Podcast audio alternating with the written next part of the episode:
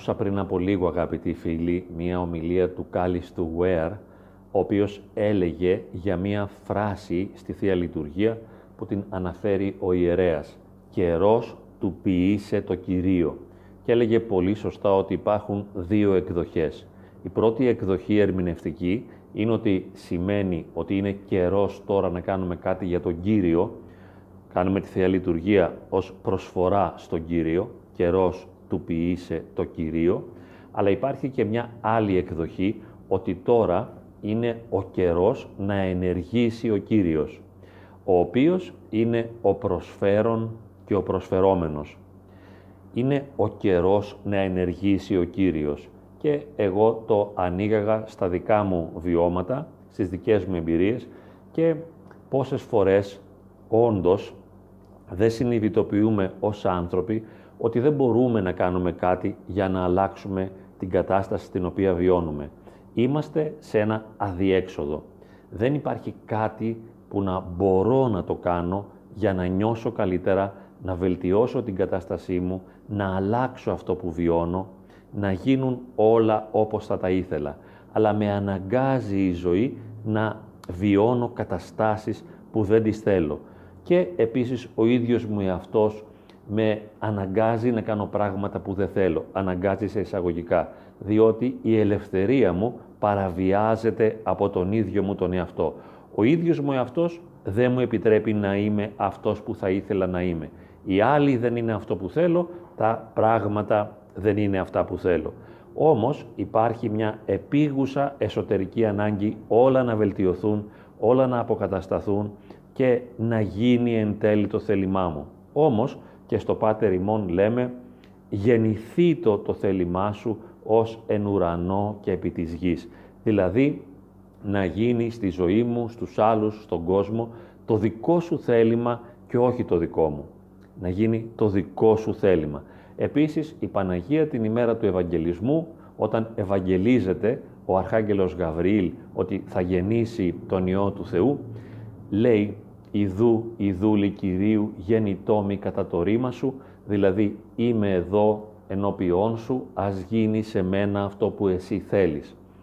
Και εδώ και σε αυτή την περίπτωση πάλι είναι ο Κύριος που αναλαμβάνει την ευθύνη για να κάνει αυτό που μπορεί. Επειδή εμείς είτε δεν γνωρίζουμε, είτε δεν κατανοούμε, είτε δεν ξέρουμε. Στην Παναγία είναι κάτι διαφορετικό. Αυτό που έχει σημασία δεν είναι η δική της αδυναμία, αλλά είναι η διάθεσή της να προσφερθεί στον Κύριο, ώστε ο Θεός να ενεργήσει μέσα σε εκείνη αυτό που εκείνος θέλει. Προσφέρει τον εαυτό της ώστε να ενεργήσει ο Κύριος. Θα μπορούσαμε να το κάνουμε και εμείς αυτό, μακάρι να το κάνουμε, να προσφερθούμε στο Θεό, ώστε ο Θεός να ενεργήσει μέσα μας, στη ζωή μας, αλλά το θεωρώ και ως μια πρόταση επίλυσης των προβλημάτων μας. Αντί δηλαδή να προσπαθούμε συνεχώς να βελτιώσουμε την κατάσταση με τις δικές μας δυνάμεις, αντί να προσπαθούμε εμείς να αλλάξουμε τα πράγματα και είμαστε βέβαιοι ότι σε αρκετές περιπτώσεις δεν μπορούμε να αλλάξουμε αυτό που συμβαίνει. Στην περίπτωση, ας πούμε, όπου τα παιδιά μας δεν είναι έτσι όπως τα θέλαμε, που έχουν πέσει σε κάποιες παγίδες, που έχουν κάποιες μεγάλες αδυναμίες, η γυναίκας μας, ο άντρας μας δεν είναι αυτό που θα θέλαμε. Τι μπορούμε να κάνουμε, κηρύγματα, να επιμένουμε, να δίνουμε συμβουλές. Έχουμε συνειδητοποιήσει ότι οι συμβουλές μας απλώς δημιουργούν περισσότερα προβλήματα. Όσο πιο παρεμβατικοί γινόμαστε, περισσότερο εμπλέκουμε τα πράγματα. Και τότε είναι καιρός του ποιήσε το Κυρίο, είναι ο καιρός όπου θα εμπιστευτούμε το Θεό και θα του πούμε «Ας γίνει σε εμάς αυτό που εσύ θέλεις». Δεν είναι κάτι εύκολο.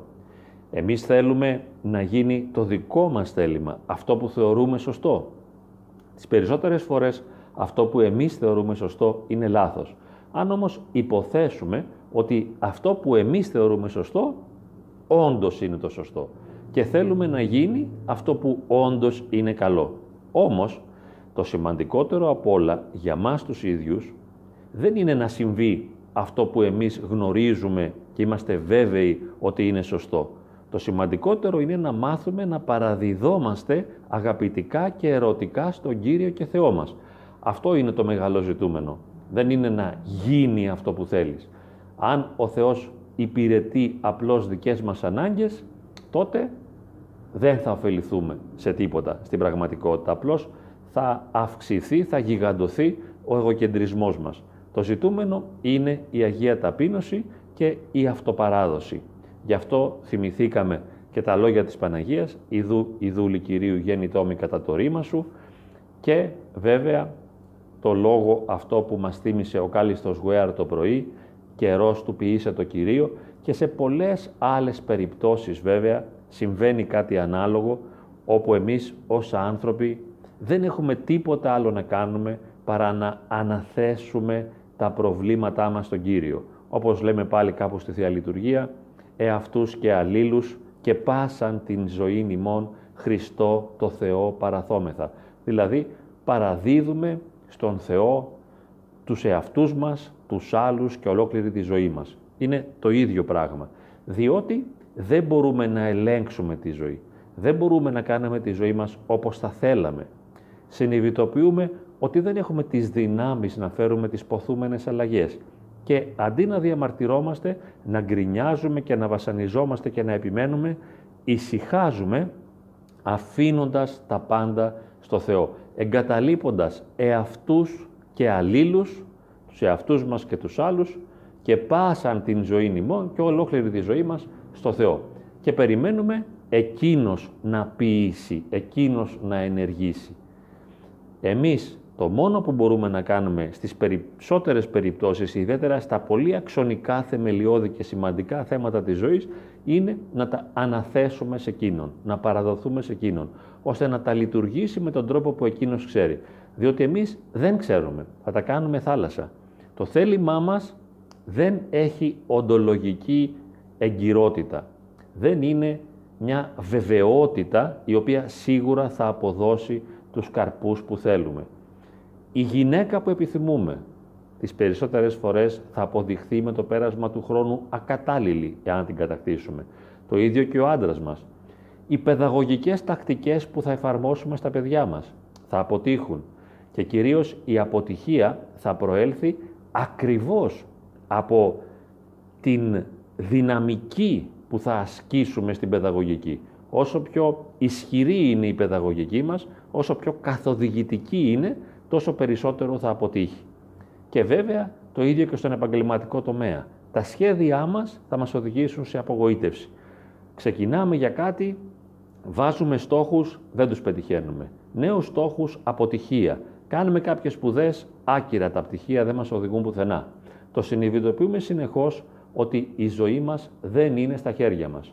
Αυτό δεν σημαίνει ότι θα μείνουμε αδρανείς, αμέτωχοι, αδιάφοροι. Ας αγωνιστούμε για να κάνουμε σε κάθε περίπτωση το καλύτερο που περνάει από το χέρι μας. Αλλά στο τέλος, εάν διαπιστώσουμε ότι τελικά το ποθούμενο αποτέλεσμα δεν ήρθε και τις περισσότερες φορές δεν θα έρθει, τότε ας παραδοθούμε στον Κύριο. Είναι πάρα πολύ σημαντικό αυτό, διότι θα μας απαλλάξει από πάρα πολλές μέρημνες, αγωνίες, άγχη, φόβους, αιμονές, ταραχές, συγχύσεις, προβλήματα και μπερδέματα επικοινωνίας. Μπορούμε να απαλλαγούμε από όλα εάν τα παραδώσουμε στο Θεό. Με μια απλή προσευχή. Κύριε, ησυχάζω και σου παραδίδω τη ζωή μου. Πάρε με και κάνε με ό,τι θέλεις. Πάρε και τους υπόλοιπους και κάνε τους ό,τι θέλεις. Σου παραδίδουμε την ελευθερία μας και θέλουμε εσύ να μας οδηγήσεις όπου νομίζεις. Έτσι δεν είμαι εγώ που με έξυπνες σκέψεις και με πολύ περίτεχνες τακτικές θα βελτιώσω τον εαυτό μου, τις συνθήκες της ζωής μου και τους άλλους. Δεν είμαι εγώ που θα τα καταφέρω, αλλά είναι ο Θεός που θα λειτουργήσει τα πράγματα. Λόγω ηλικίας το έχω διαπιστώσει πάρα πολλές φορές, διότι έχω δει τον εαυτό μου να αποτυγχάνει πάντοτε εκεί που προσπαθούσε να πετύχει και έχω παρακολουθήσει το Θεό να ενεργεί στη ζωή μου με μυστικούς και παράδοξους τρόπους, αλλά το έχω δει και στις ζωές των άλλων ανθρώπων. Τόσα χρόνια παρακολουθώ κόσμο, όχι μόνο ως επαγγελματίας, αλλά και φίλους και συγγενείς κλπ. Και βλέπω τη δική τους πορεία. Είναι ανερμήνευτη με τα ανθρώπινα μεγέθη.